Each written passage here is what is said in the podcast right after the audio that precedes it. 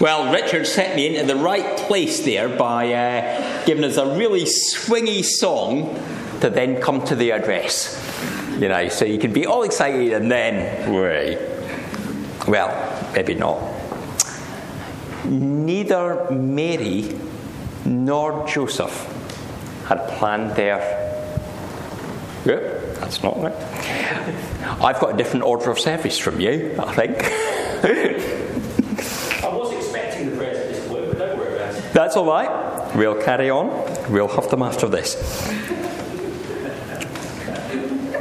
I wondered what the confusion was.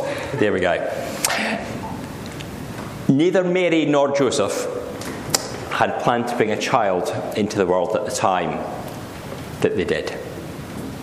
She was a young woman, they were not yet married, and in the world of their day, that would bring shame on both families. But God has other ideas. He changes plans just like sometimes the order of service doesn't quite work out the way we expect it to. God had his plan to save the earth. Following their journey to Bethlehem and finding a place to rest, the baby arrives. And that is good news. Everything has worked out safely so far. And then an angel appears and sings to the shepherds. And so the shepherds hurry off to find a baby. They leave their flock. They set their eyes on finding the newborn Saviour. Any of you that have held or even seen a newborn child or somebody that's really, really young, be it your own child or be it uh, that of a friend or relative, cannot help but be amazed at how wonderful, yet how small the baby is. There was a baby at uh, Messy Church on Friday night, six weeks old, but tiny, you know, and you think, and that's grown quite a bit in six weeks.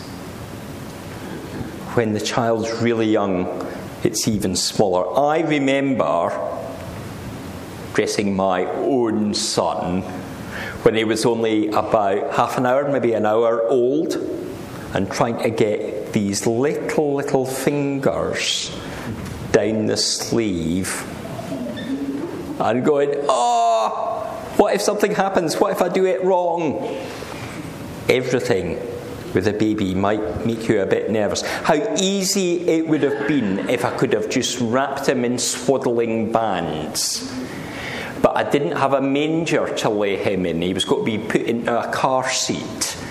And if he was like that, I don't think it would have worked.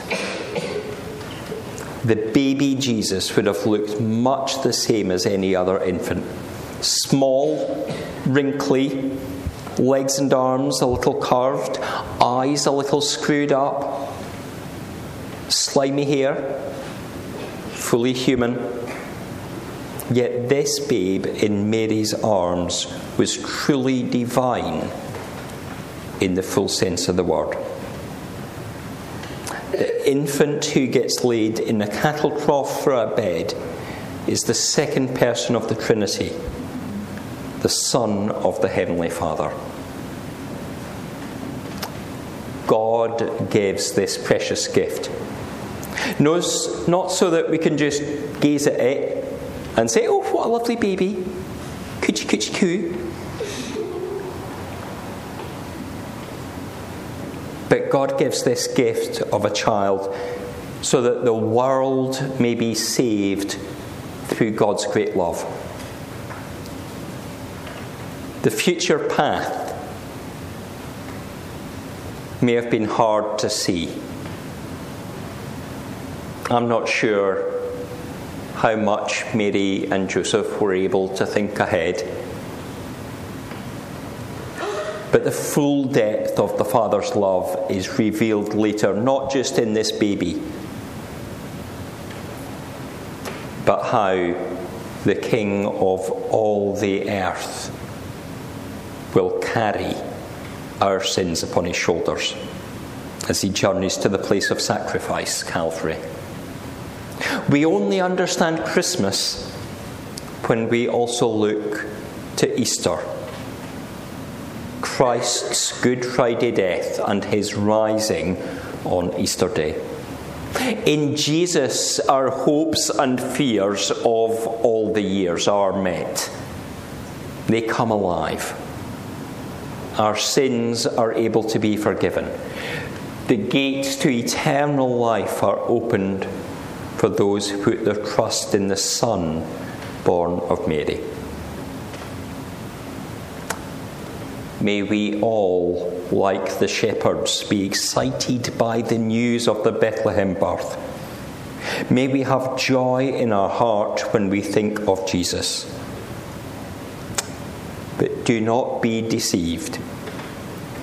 Do not fall into the trap of the world of just thinking of the baby. Think beyond that and say thank you to God for the new life that He offers you.